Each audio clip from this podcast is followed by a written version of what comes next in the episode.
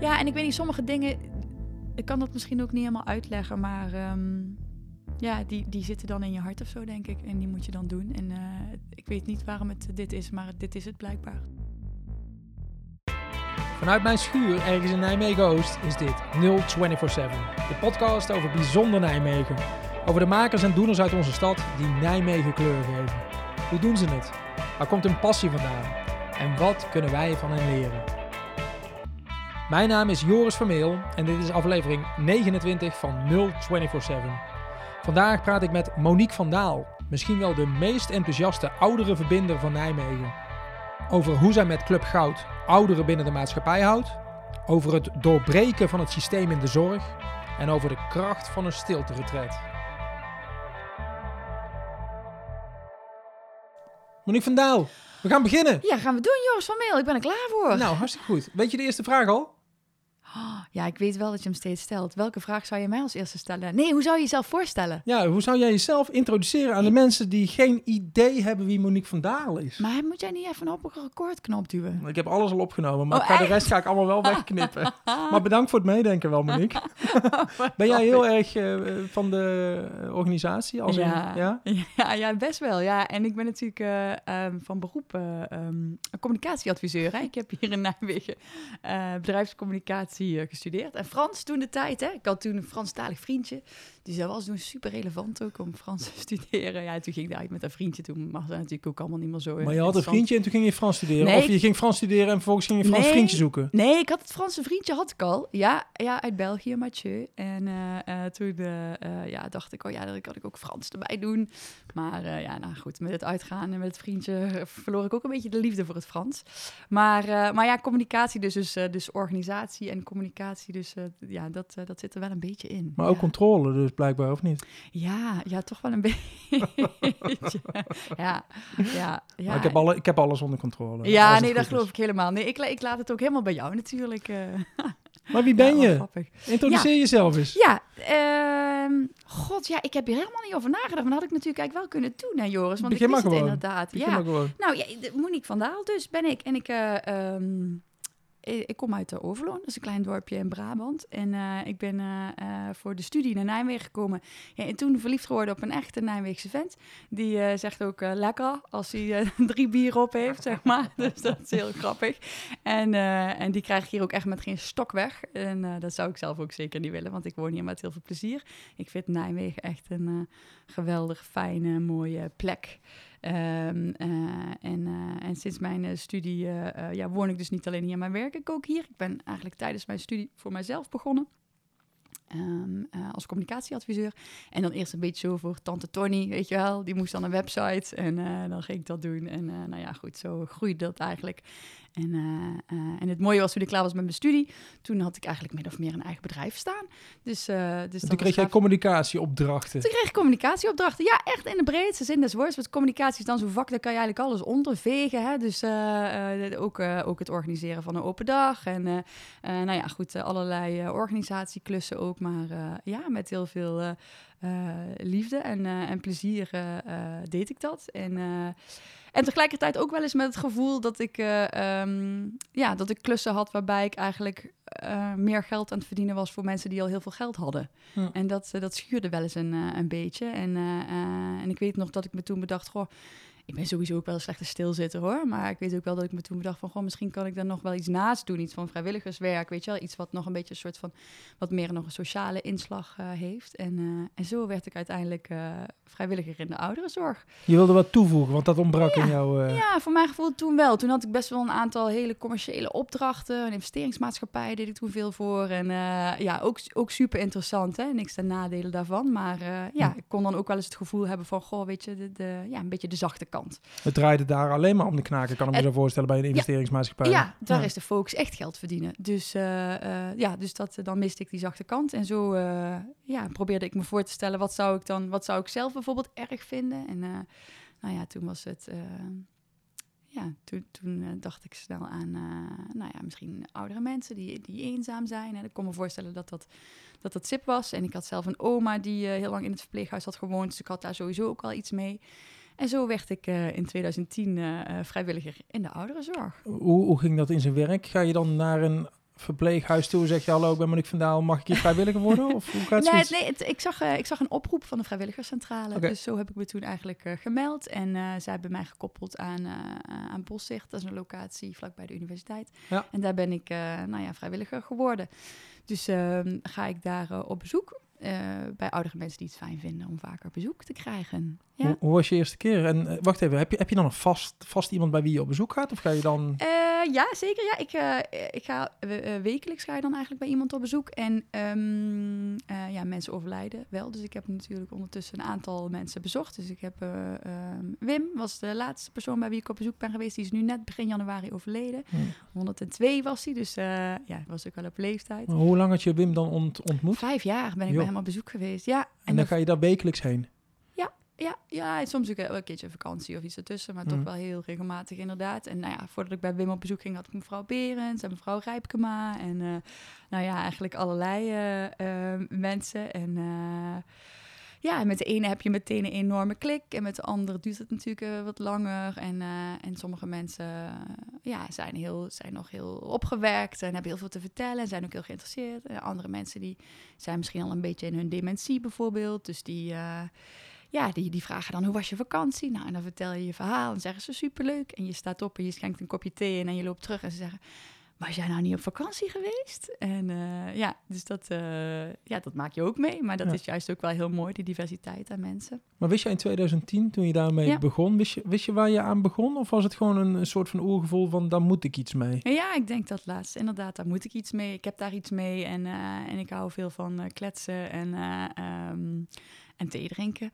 Dus eh, ik dacht, eh, ja, dat, dat, ik kom daar vast op de goede plek. En eh, ja, en dat was eigenlijk ook wel. Het zijn toch ook wel veel oudere mensen die het fijn vinden om, eh, om extra bezoek te krijgen. En op die manier. En het, was ook, het is ook een hele kleine moeite. Hè? Het is gewoon op donderdagmiddag fiets ik daar dan heen, weet je wel. En, eh, ehm, en ik- zeg dan ook altijd van, het is niet... Ik, kijk, ik vind, ik vind het ook fijn natuurlijk dat ik hun middag kom opfleuren. Dat is natuurlijk leuk. Sommige mensen hebben, hebben, hebben geen familie meer bijvoorbeeld. Dus die zien heel weinig eh, anderen. Natuurlijk nu sowieso.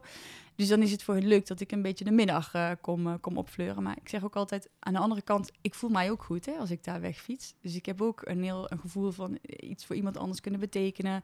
Een soort van dankbaarheid dat ik, dat ik blijkbaar dat kan weggeven. Hè. Dat, dat, dat voelt ook heel rijk of zo. Dus ja. Je dat, komt er niet alleen voor hen. Nee, zeker niet. Nee, Nee. nee. je doet dat ook echt. Dat, zo voel ik dat ook echt. Ik doe dat ook echt voor mezelf. Ja, en, eh, maar dat is ook mooi, hè? Dat is ook aan vrijwilligerswerk natuurlijk. Dat mes snijdt wat dat betreft aan heel veel kanten. Dus eh, ja, dus, dus zo is dat eh, eigenlijk ontstaan, zeg maar, dat ik vrijwilliger werd in de ouderenzorg. En dat ik daar ook zag dat, ehm, of ja, wat mij eigenlijk opviel, was dat veel van de oudere mensen die ik bezocht, dat ze tegen mij zeiden van, ja, joh, weet je, Monique, met het ouder worden, heb ik eigenlijk het gevoel steeds een beetje meer aan de rand van de maatschappij te komen staan. Hè? En eh, eh, ja, de contacten om me heen worden minder. eh, ik, ga, ik ga slechter horen, weet je wel. Dus naar de, naar de film gaan bijvoorbeeld, wat ik vroeger heel graag deed. Ja, daar gaat eigenlijk niet meer, want dan gaat het, staat het geluid veel te hard. Is heel heftig op mijn gehoorapparaten. En ja, en zo wordt eigenlijk mijn wereldje steeds een beetje kleiner. En ehm, ja, ik vond dat altijd heel jammer als mensen dat vertelden. Dacht ik, wat sip, weet je wel. En, ehm, en volgens mij hoeft het ook niet. Volgens mij zouden we het ook misschien nog even net wat anders kunnen organiseren in ons land, zodat, ehm, zodat dat niet hoeft. En dat mensen toch eigenlijk zo lang mogelijk betrokken kunnen blijven. En, Maar, maar, maar, eh, hoe dan?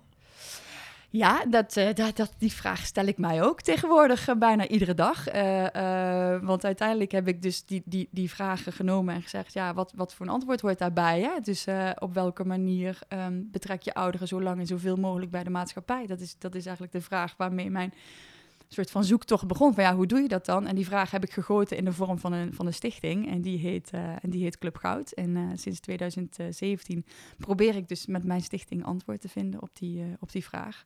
Dus hoe betrek je ouderen zo lang en zoveel mogelijk bij de maatschappij? Ja. Ja. Nou, daar gaan we het voor de rest eh, van Ja. het gesprek eigenlijk over hebben. Ja. Hey, in 2010, jij, jij loopt dat verpleeghuis binnen. Mhm. Kende je verpleeghuizen? Kende je al via je oma, zei je? Dus Mhm. daar was je al wel eens binnen geweest? Ja, dat was al wel lang geleden. Hè? Want mijn oma die zat echt nog in een verpleeghuis en lagen mensen nog met z'n vier op een, eh, op een kamer.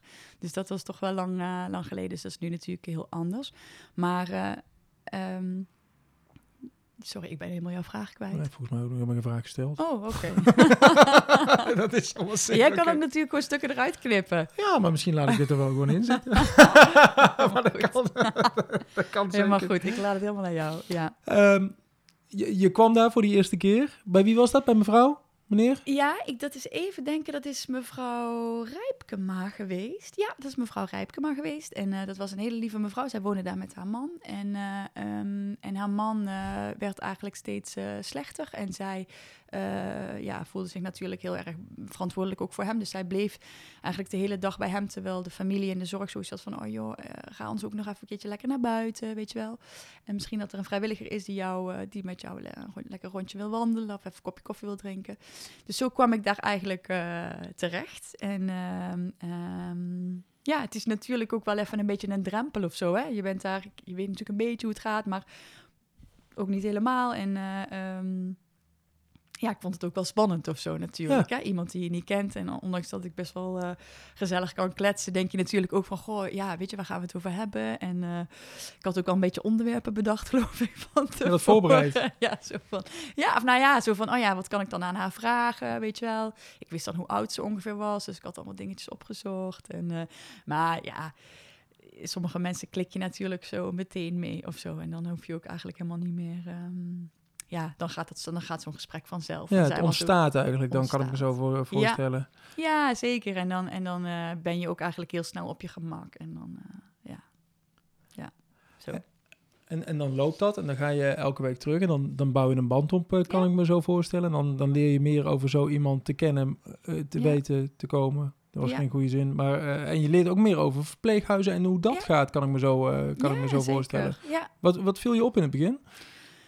Eh, nou, wat sowieso wat ik, heel, wat ik heel veel zie en ook echt heel bijzonder vind, is dat daar echt eigenlijk alleen maar hele lieve mensen werken. Die gewoon echt een enorm eh, verantwoordelijkheidsgevoel hebben en echt een hart voor de, voor de bewoners die er in op zo'n plek wonen. Hè? Dus echt eh, ja, daar alles voor over hebben en gewoon eh, echt heel bijzonder hoe hard mensen daar moeten werken ook. En hoe, ehm, ja, en hoe, hoe ze dat allemaal voor elkaar boksen altijd weer. Dat vond ik wel echt wel heel ja, mooi ook om te zien, hè? Dat mensen zo eh, in hun werk staan. En, en tegelijkertijd soms ook echt wel struggelen in...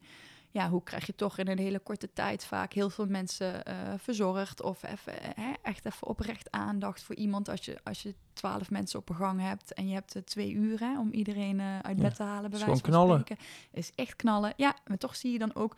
En niet iedereen, hè, maar toch veel mensen die dan... Veel van de mensen die daar werken, die dan toch ook al is het maar kort, even toch een momentje hebben dat ze echt even oprecht aandacht voor iemand hebben. Weet je wel, dat die echt gezien wordt.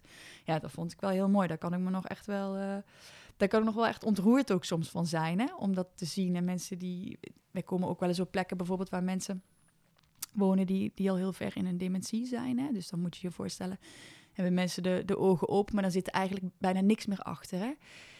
En, ehm, eh, en toch dat je dan soms bijvoorbeeld iemand van de zorg net even een aai over de wang ziet geven. En dan zie je nog even een beetje zo de ogen oplichten, weet je wel. Eh, ze zeggen ook wel eens, dat vind ik ook heel mooi, van het hart wordt niet dement. Ja. Dus ehm, eh, dingen van het, van het hart blijven nog heel lang. Dus bijvoorbeeld muziek of aanraking, dat soort dingen. Dat doet dan echt nog wel iets. En de mensen die dan op zo'n plek werken, weten dat natuurlijk vaak feilloos. Ja, en dat vind ik wel heel mooi hoor. Dat, dat, dat viel mij toen en, en nu nog wel op.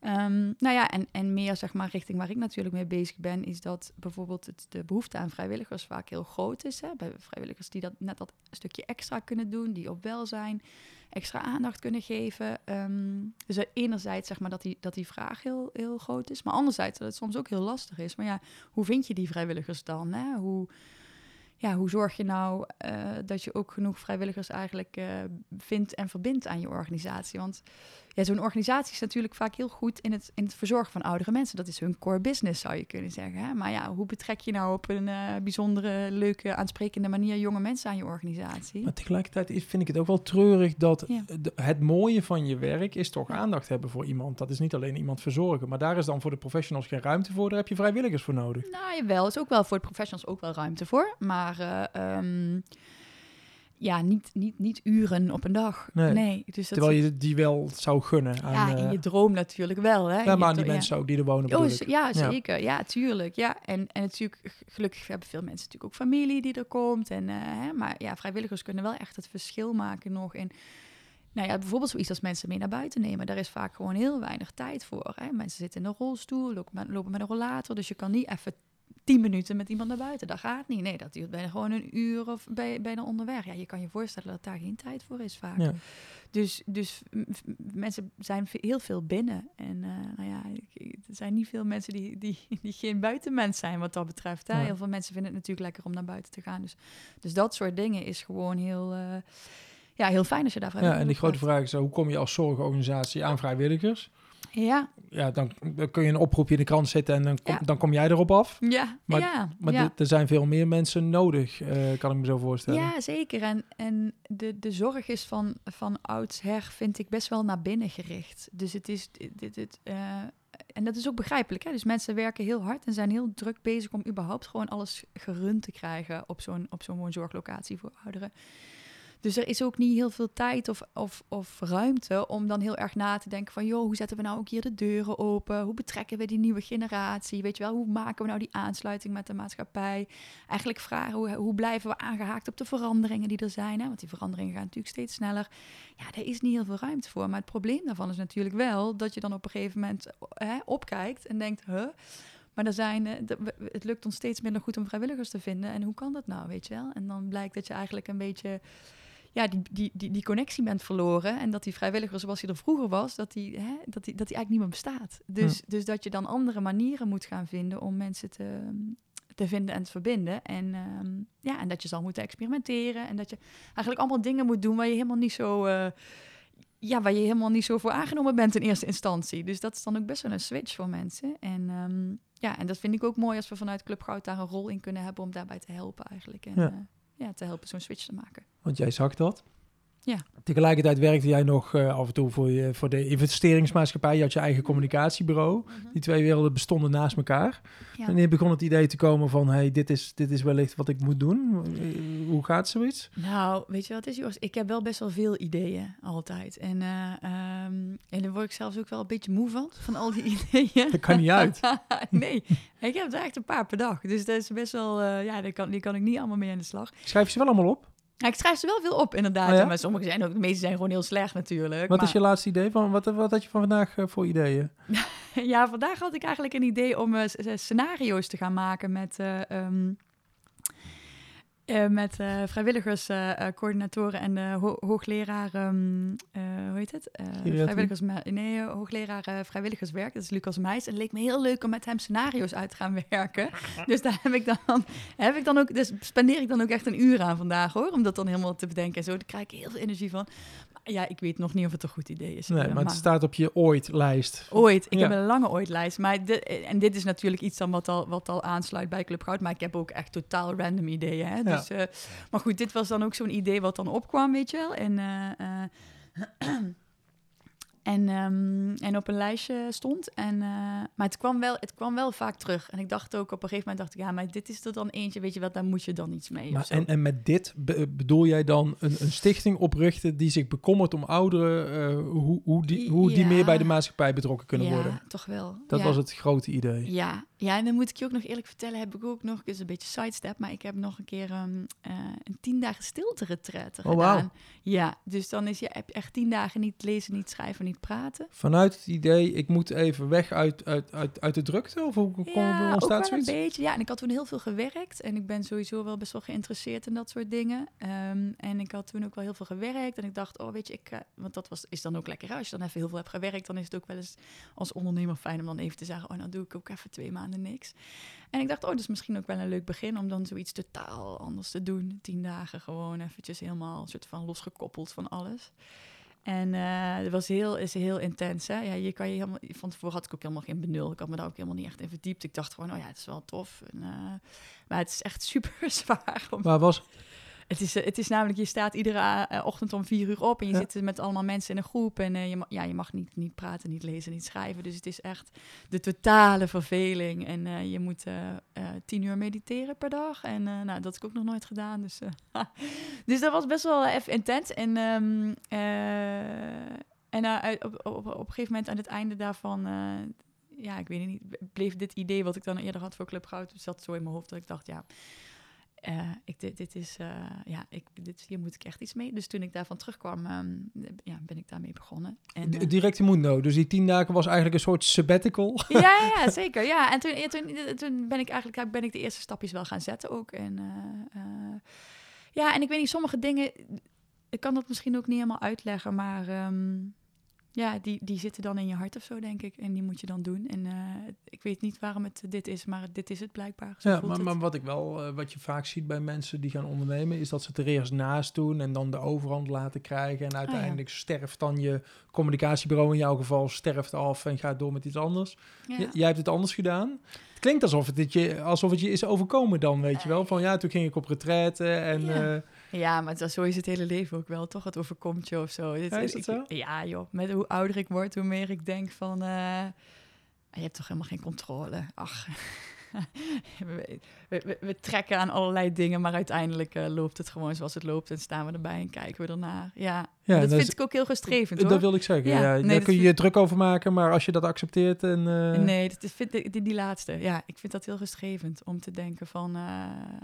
ja, het, het gaat zo en, en, het, en het lijkt alsof we invloed hebben. En dat, dat is ook prima dat het zo lijkt. Maar uiteindelijk ja, ja, is dat niet zo voor... Denk, ja, denk ik. Maar eh, ehm, ja, maar ja. Nou, maar eigenlijk is de boodschap daarvan, maak je niet druk, eh, maak er het beste van. Ja. Ja, en eh, chill of zo, inderdaad. Relax. Ja, en dat vind ik wel lekker. Ik heb dat met het ouder worden of zo. Ik word nu bijna 38. Dat ik denk, oh ja, ik word daar wel beter in. Het wordt, het wordt makkelijker of zo om, eh, om te relaxen. En om te denken van, eh, het is, het is oké en, het, en het loopt zo. En ik weet niet, toen ik jonger was, kon ik me ook wel heel erg, kon ik ook wel heel erg onzeker zijn of zo, weet je wel. En het is, dat vind ik wel mooi aan het, aan het ouder worden, dat je daar relaxter in wordt. Je- Onzeker over, kan ik dit wel? ja, dat, maar over uiterlijk, over ja, noem maar op, kies maar uit, hè, waar, waar je onzeker over kan zijn. En, eh, ja, en, ik, en ik voel me ook gewoon heel dankbaar dat ik dit mag doen of zo. Dat, eh, ja, dat, dat voelt ook echt zo, dat, je, dat ik dit mag en dat, dat ik iets heb wat me zo ja, dicht bij het hart zit, weet je wel. En wat helemaal niet voelt als werk, maar wat, ehm, ja, en, en waar, de, waar de talenten die ik heb, eh, ja, heel goed tot uiting komen. Ja, En, wat je eh, gewoon moet doen. ja, zeker. Dit, ja, dit, dit, zo, dit moet ik gewoon doen. Ja. En, eh, eh, en misschien verandert het ooit, maar voor nu, ehm, ja, moet ik dit doen. Ja, jij kwam terug van de stilte-retreat, tien Ja. dagen lang. En, en, en, en toen was het duidelijk voor je, dit moet ik gaan doen. Ja. Waar begin je dan? Ja, nou toch ook wel door er met heel veel mensen over te praten en eigenlijk ehm, eh, te gaan bedenken als ik dit dan moet doen, hoe, hoe doe ik dat dan inderdaad? En ehm, eh, ik had ook wel goe- een goede, goed advies van iemand die zei, joh, maar als je het dan ook echt wil gaan doen, dan moet je ook zorgen dat je de tijd en de ruimte hebt om het te doen. Dus maak een plan en vraag fondsen om je te supporten. Want ehm, eh, hier bestaat geld voor bij fondsen. En, eh, ehm, ja, en het voordeel is als je dan geld hebt, kan je je ook echt erop focussen en zorgen dat je het van de grond kan krijgen. En hoef je niet eigenlijk daarnaast nog wat jij zegt, hè, allerlei ander werk te doen. eh, ja, wat ook betekent dat je aandacht moet verdelen. Focus. Focus, ja. Ja, dus dat vond ik een goed, eh, een goed advies. En eh, zij heeft mij ook geholpen, Linette is dat, heeft mij geholpen ook bij het schrijven van een projectplan. En ik heb toen een aantal fondsen benaderd. Of eigenlijk ook eh, in eerste instantie vooral ook partners hier in, de, in Nijmegen. En aan hen gevraagd, ik zie dit, hè, dus ik, ik, ik, ik, merk dit uit mijn gesprekken. Ik zie dat het voor veel ouderen lastig is om die verbinding met de maatschappij te houden. Weet je wel, ik zou, ik zou het heel interessant vinden om daar iets aan te doen. Ook hoe je dat met vrijwilligers kan doen. Wat misschien ook de rol van kunst en cultuur kan zijn. Hè? Daar had ik heel veel mee.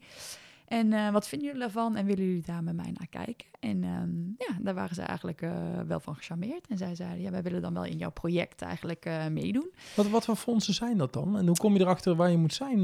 Ja, nou, ik had daar wel goed advies ook over met iemand die dat vaker had gedaan. En dat is dan bijvoorbeeld Stichting Doen of het Oranje Fonds of weet je wel, dat soort partijen.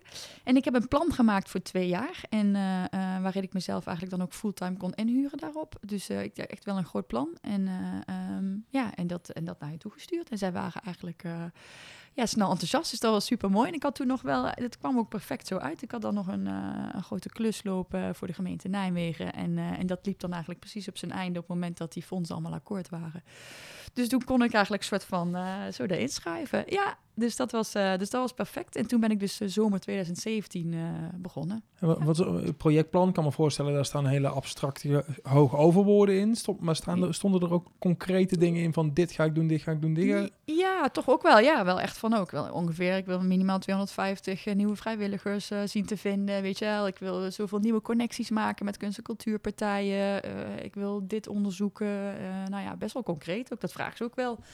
Maar ja, ze geven natuurlijk ook niet zomaar hun geld. Hè? Dus je ja. wil ook wel zeker weten van... oké, waar kun je, we, je op het einde zeg maar accountable voor houden. Dus ja. Uh, ja, dus dat was uh, ja, super fijn. Hè? Dat is natuurlijk te gek dat dat bestaat. Hè? Dat je op zo'n manier eigenlijk je innovatie en je kan doen. Dus dat, uh, dat is fantastisch. En ik ben daar ook super dankbaar voor dat zij ja, dat geloof ook in mij hadden dat ik dat uh, ging kunnen. En, en ja, en dan na twee jaar is dat eigenlijk, en dat zie je vaak dan als je een project op zo'n manier organiseert en het werkt goed, dan. Um, ja, dan wordt vaak natuurlijk aan het einde geprobeerd of je het dan zelfstandig draaiend kan houden. Dus dat je ofwel weer nieuwe projecten ontwikkelt onder, dezelfde, onder hetzelfde thema, waardoor je kan blijven voortbestaan. Of dat je ook onderzoekt hoe je geld uit de markt kan halen eigenlijk. Hè. Dus dat je gewoon opdrachten doet in het kader van, uh, van het betrekken van ouderen bij de maatschappij. Dus bijvoorbeeld een training over dat onderwerp geeft of nou ja, zoiets.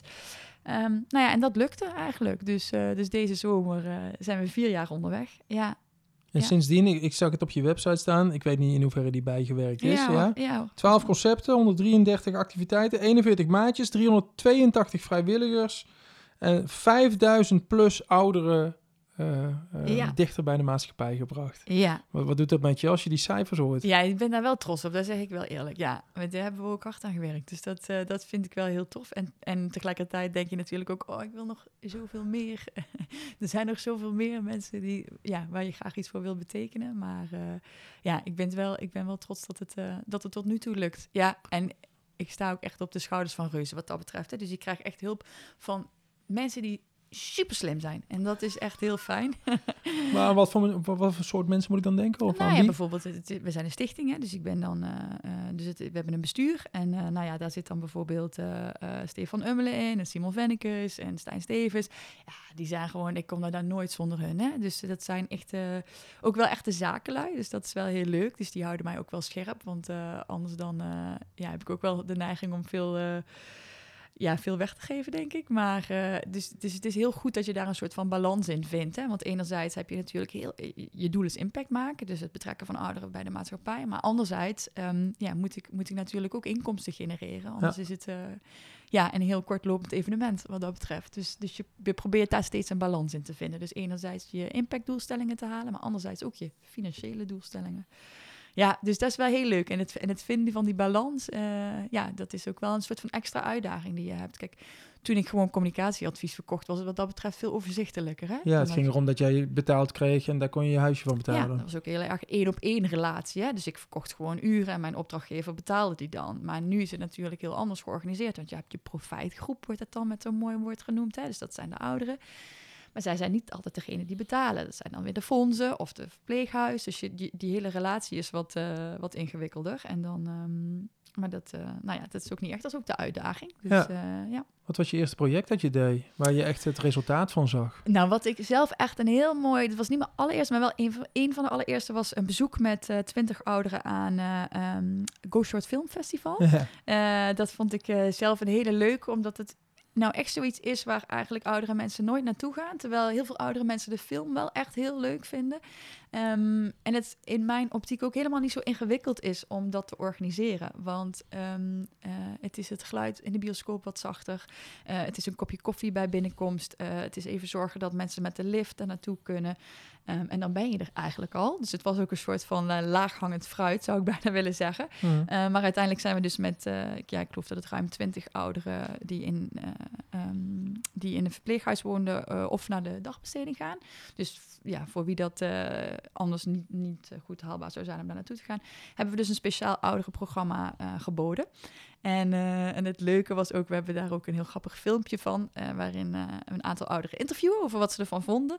En je krijgt dan ook wel hele leuke reacties van, um, van mensen die, ja, sommige mensen die zeiden van, ja, het was echt superleuk. Ik was al zo lang niet meer in de stad geweest. Oh, fantastisch. En ik heb hier lekker gezeten. Oh, ik hoef eigenlijk helemaal niet naar de film. Ik kan hier gewoon zitten.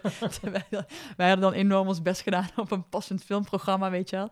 Eh, ja, en dan, en dan hadden we dan een aantal korte films achter elkaar eh, met, het, eh, met het festival gezocht. En hadden we al een beetje voorzichtig gedaan. Zo van, nou weet je wel, niet te veel geweld en seks. En er zat er dan één scène in waarvan we dan dachten, nee, dat gaat net. Ja, hopelijk vallen mensen daar niet over. Ja, en dan ging iedereen noemen dat dat dan de leukste scène was. Weet je, het is natuurlijk ook totaal je eigen vooroordelen. Hè? Dus eh, je doelgroep leren kennen. ja, je doelgroep leren kennen, inderdaad. En het zijn natuurlijk net, eh, ja, net mensen, zeggen we dan. Hè? Dus eh, ja, maar het is, het is grappig. ehm, ja, het is grappig. En ook over, over je doelgroep leren kennen. Dat vind ik altijd een mooi verhaal. Dat vertel ik altijd ook in het kader van een van de, van de nieuwe projecten waar ik nu mee bezig ben. Dus Ehm, toen, ik, eh, toen ik dus begon met Club Goud, toen eh, had ik dan zelf de website gemaakt en zo, weet je wel. En dan eh, was het op een woensdagmiddag, geloof ik. En dan zat ik dan in mijn kleine kantoortje bij de Honig. En nou, dan ging ik dus die website live zetten. Nou, super spannend natuurlijk. Dus ja, maar zo met samengeknepen billen, zo, eh, die website live, ja. Publish. Ja, precies, publish. En ehm, eh, hopen dat mensen gingen bellen. En dan hadden we dan heel groot opgezet. Hè, van we zoeken, ja, we zoeken mensen om, bij, om ouderen te ondersteunen. En allemaal flashy allemaal. En, uh, en vervolgens gaat de telefoon. Yes, ik helemaal blij. Ja, hoi Monique met, uh, met Thea. Ik, ik wil graag vrijwilliger bij jou worden. Ik zei, nou Thea, fantastisch. dat klinkt helemaal goed. En ik zei, je mag nog misschien wel even vragen. Thea, hoe oud, hoe oud ben jij precies? Nou, zei ze Monique, ik ben twee achtjes. Ik zei, oh, joh. Ik zei, ja, ik zei, moet heel even schakelen. Ik had zelf dan een beetje zo in mijn hoofd dat dan, zeg maar, uh, ja, uh, toch uh, jongere mensen die dan bij oudere mensen op zoek gingen. Oh, oh. Oh nee, maar daar ben ik echt nog helemaal niet aan toe, uh, zei ze. Wow. Dus dat is ook echt geweldig. Ja, en ze is nog altijd vrijwilliger ook bij ja, ons. Heel gek. leuk. Want toen ja. jij stelde, jij moest even je eigen aannames ja? bijstellen. Iemand zeker. van 88 kan ook gewoon een vrijwilliger zijn. Ja, en eigenlijk daardoor geïnspireerd doen we nu een project dat heet de 80 plus vrijwilligerscentrale. Waarbij we dus uh, ja, onderzoeken hoe je ouderen die eigenlijk zelf al in een soort van kwetsbare fase zitten, toch nog uh, afleiding en plezier en misschien ook zingeving kan bieden door middel van vrijwilligerswerk. Wow. Dus, uh, ja, dus dat is eigenlijk uh, een beetje omgedraaid. En, uh, en dat is heel leuk. We hebben echt al een aantal hele mooie voorbeelden van ook bijvoorbeeld een mevrouw die nagenoeg blind is, maar die dan vanuit huis mensen telefonisch um, ja, bijkletst en gezellig doet en een luisterend oor is voor mensen. Dus, ja, dus dat vind ik geweldig, dat soort dingen. Daar krijg ik helemaal goede zin van. Ah, ja. gek zeg. Ja. Hey, wanneer wist je dat het werkte? Wanneer de, de, de, dat je wat in, jij, in je hoofd had zitten, dat het overeenkwam met wat er gebeurde. Ja, nou ja, ik weet niet of je dat... Uh, dat ik, ik stel me helemaal voor dat jij dat moment herkent... dat je dan een plaatje had ooit in je hoofd, weet je wel... van, oh ja, zo gaat het er dan ongeveer uitzien. En op het moment dat het dan... Ja, dat we dan bijvoorbeeld bij dat filmfestival waren of zo, weet je wel... dat je dan ook wel, dat je hart een soort van sprongetje doet... Hmm. en denkt van, oh ja, dit, weet je wel... dit was zo precies wat ik bedoelde. En uh, um, ja, en dat het echt werkte... Uh, ja... Ja, ik, nou, ik denk ook wel dat, dat de reacties die we kregen van mensen en zo, dat dat dan wel bijdraagt. En dat je dan, ik weet niet of er echt een specifiek moment is dat je denkt, oh ja, yes. Maar ja, ik heb wel veel momenten afgelopen jaren gehad dat ik dacht van, oh ja, we zitten wel echt op de goede weg. En het heeft echt waarde wat we doen en we kunnen iets betekenen. En uh, uh, ja, we hebben daar een andere kijk op en dat, dat, heeft, uh, dat heeft nut nu. En ja, zo, ja. Je hebt Club Goud in Nijmegen? Ja bestaat of bestond zoiets al in andere steden? Of, uh... Nou, het mooie is natuurlijk dat er heel veel hele mooie initiatieven zijn om iets te doen voor ouderen. Hè? Dus dat is fantastisch, want dat is natuurlijk ook een. dat leg je ook wat dat betreft uh, zoveel vraagstukken rondom de ouderenzorg. Daar moeten ook heel veel antwoorden op komen. Hè? Dus wat dat betreft bestaan er heel veel verschillende uh, initiatieven. Maar de manier waarop wij dat aanpakken, ben ik zo nog niet tegengekomen. Maar je hebt bijvoorbeeld wel, ja, wat ik ook fantastisch vind, misschien zijn er mensen die dat kennen, heet het Danspaleis bijvoorbeeld. Dat Hmm. mm. komt uit Amsterdam ja, dat vind ik echt te gek. Dat is een heel mooi voorbeeld, maar je hebt ook... Um... Leg even uit wat het is, want volgens mij ja. heb ik het bij Tegenlicht gezien. Uh, kan dat? Ja, dat zou, ja, klopt ja. ja. ja. Uh, zij, zij organiseren speciaal voor ouderen eigenlijk dansmiddagen, maar ze doen dat ja, gewoon heel mooi, echt met een decor. En met, ze hebben dan allemaal vrijwilligers die helemaal in een mooie outfit komen. En ja, dat ziet er gewoon echt fantastisch uit. Muziek en van vroeger. Echt muziek van vroeger, ja. Twee motten in mijn oude jas. en uh, het, is, het is ook nooit, het feest is ook nooit compleet als uh, Kes Serra, Serra niet is geweest. Hè? Dus uh, ja, dus dat is heel mooi. En, um, ja, maar, en zij hebben zeg maar, en dat doen ze ook, zij hebben één ding en dat doen ze fantastisch, snap je? Dus dat is natuurlijk ook, dat is ook heel knap. Dat doen ze ook al best wel een tijdje. Um, en bij ons zit meer echt de, de wij doen meer echt het, onderzoek. Hè? Dus wij proberen verschillende dingen uit en leren daar lessen van, die we dan eigenlijk breder proberen te trekken. En ook eh, in trainingen naar uh, professionals in welzijn en in vrijwilligerswerk uh, proberen door te geven. Dus dat is ook een iets andere aanvliegroute. Um, dat is wel goed om even te noemen, denk ik. Want je hebt aan de ene kant heb je je projecten. Ja. Uh, als in uh, 80 plus vrijwilligerscentrale, festivalbezoek, uh, ja. Go Short, ja. dat soort dingen. Aan de andere kant heb je je betaalde tak, waar je het net over had. Hoe, hoe, dat je trainingen geeft in zorginstellingen. Ik las laatst een stuk en dat, dat ging over de zorg verandert niet zomaar. Hè? Dat nee. busmaker had dat gezegd volgens mij. Jij had het er zelf net ook al over. Ja. Um, met die trainingen, wat probeer je voor elkaar te krijgen? Hoe gaat zoiets? Kun je dat, kun je dat vertellen? Ja, zeker. Ja. Nou, wat het, wat het idee is eigenlijk, is, ik, ik het straks al een beetje, van oudsher is de zorg best wel naar binnen gericht. En um, die, die, die, het is niet alleen ouderen, zeg maar, die vaak een beetje de connectie met de maatschappij zijn verloren, maar zeg ook wel eens de ouderenzorg zelf is ook een soort van eilandje, waarbij die, die link met wat gebeurt er nou eigenlijk om ons heen, wat zijn trends, weet je wel, hoe kunnen we daarop inspelen? Ja, dat, dat, dat, dat, is niet, dat is niet per se iets wat heel hoog op de agenda staat, terwijl dat wel steeds belangrijker wordt. Want zeg maar, de ouderen van tien jaar geleden is niet meer de ouderen van nu en zal ook niet de ouderen van over tien jaar zijn. Dus dat, die, die veranderingen gaan snel. En je wil eigenlijk dat, dat de mensen die, die dat werk doen mee kunnen bewegen met die veranderingen. Hè? Dus, dat ze, um, dus dat ze eigenlijk ja, uh, snappen hoe ze steeds zo goed mogelijk aangesloten blijven op de wensen ook van ouderen. Dus zo'n woord wat daar dan bij hoort is dan persoonsgerichte zorg. Hè? Dus dat je echt uh, de, de ouderen zelf als uitgangspunt neemt om de zorg te organiseren.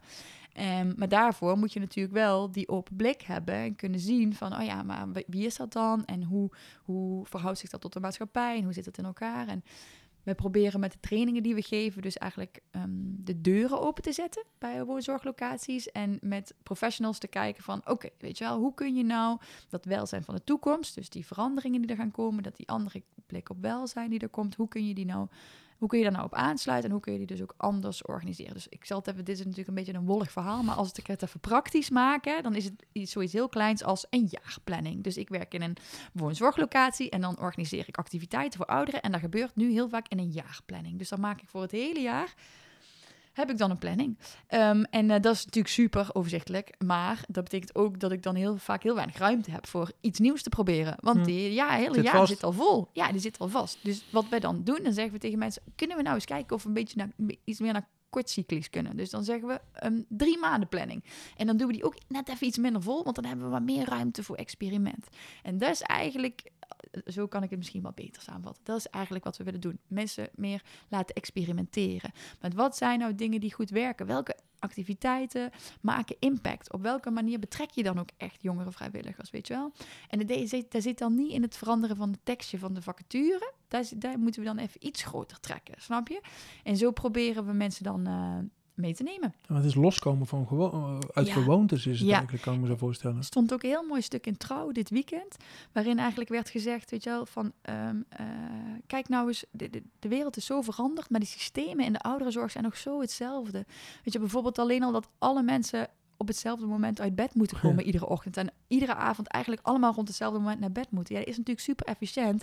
Maar bedoel, kijk, ik vind het misschien lekker om om negen uur naar bed te gaan. Maar jij bent misschien op je best om tien uur s'avonds. Dus jij gaat lekker om twaalf of om half één. Nou ja, als je dus in het verpleeghuis woont, is er gewoon pech. Want je gaat gewoon met de rest naar bed allemaal. Want anders is de avond, uh, dan is de nachtdienst er nog niet. En dan, weet je wel, dus dat, past dat niet. Dus dat zijn van die systemen die gewoon eigenlijk niet meer in 2021 echt heel goed eh, te verdedigen zijn. Maar zo is het nog wel overal georganiseerd.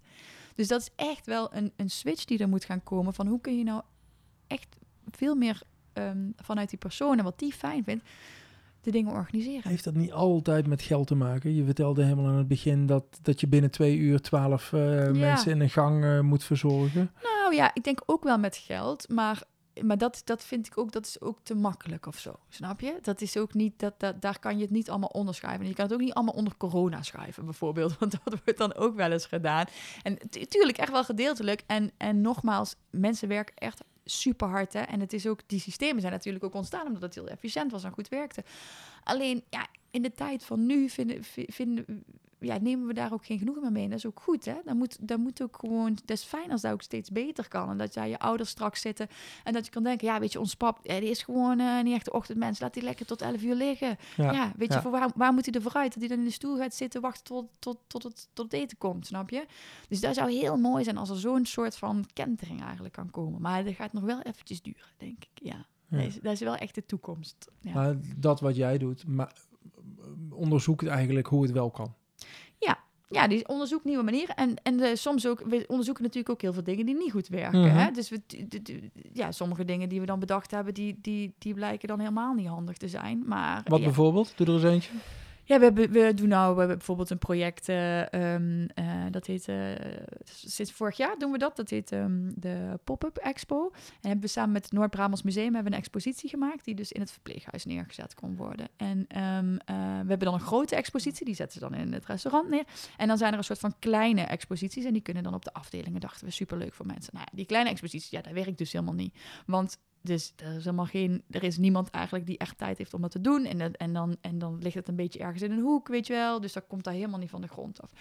Maar het, uiteindelijk is dat ook niet zo erg. Maar het gaat erom dat je dus een soort van ehm, houding hebt waarin je steeds nieuwe dingen probeert te leren. En waarbij je dus steeds eh, dingen uitprobeert en met elkaar zegt: Oké, nou, dit werkt wel heel goed. Dus die grote expo in ons geval, dat is echt top. Dat is superleuk. Daar vinden mensen heel mooi. Hebben mooie boekjes bij. Helemaal goed. Maar die kleintjes, ja, dat werkt niet. Dus daar moet eruit. Snap je? Maar dat, dat, is, heel, ehm, dat is heel waardevol. Je accepteert dan ook dat er dingen fout Ja, gaan. dat en dat is vaak al lastig natuurlijk. Ja, tuurlijk. Maar, en dat, dat merk ik ook nog echt op allerlei niveaus. Ook van dat dat dus soms ook nog heel moeilijk is om dus met elkaar te moeten zeggen: Nou, weet je, dit was echt helemaal shit. Dit was echt, dit Hm. was zo'n slecht Ja, idee. je wil dat het altijd goed is Ja, natuurlijk. tuurlijk. En je wil altijd dat het lukt. Maar dan, dat, dan, dat maakt ook dat je altijd heel veilig dingen gaat proberen. Als je Ja. altijd wil dat het lukt. Ja.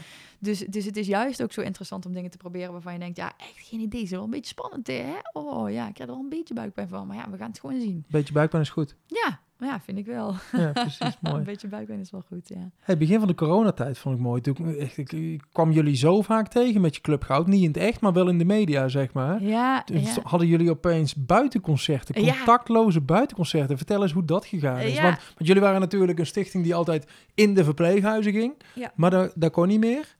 Nee, dat klopt. Nee, en dat was eigenlijk ook wel heel stip. Want ik herinner me ook nog heel goed het moment dat ik dus in de auto zat onderweg naar mijn maatje Wim. En dat dus letterlijk op de radio werd gezegd dat het dus er geen goed idee meer was om bij oudere mensen op bezoek te gaan. En dat is natuurlijk wel als je je eh, met hart en ziel inzet om te zorgen dat mensen bij oudere mensen op bezoek gaan, dan Zo. is dat wel even... Dikke ja, vette dan, streep. zo, ja, dat was wel eventjes eh, zuur.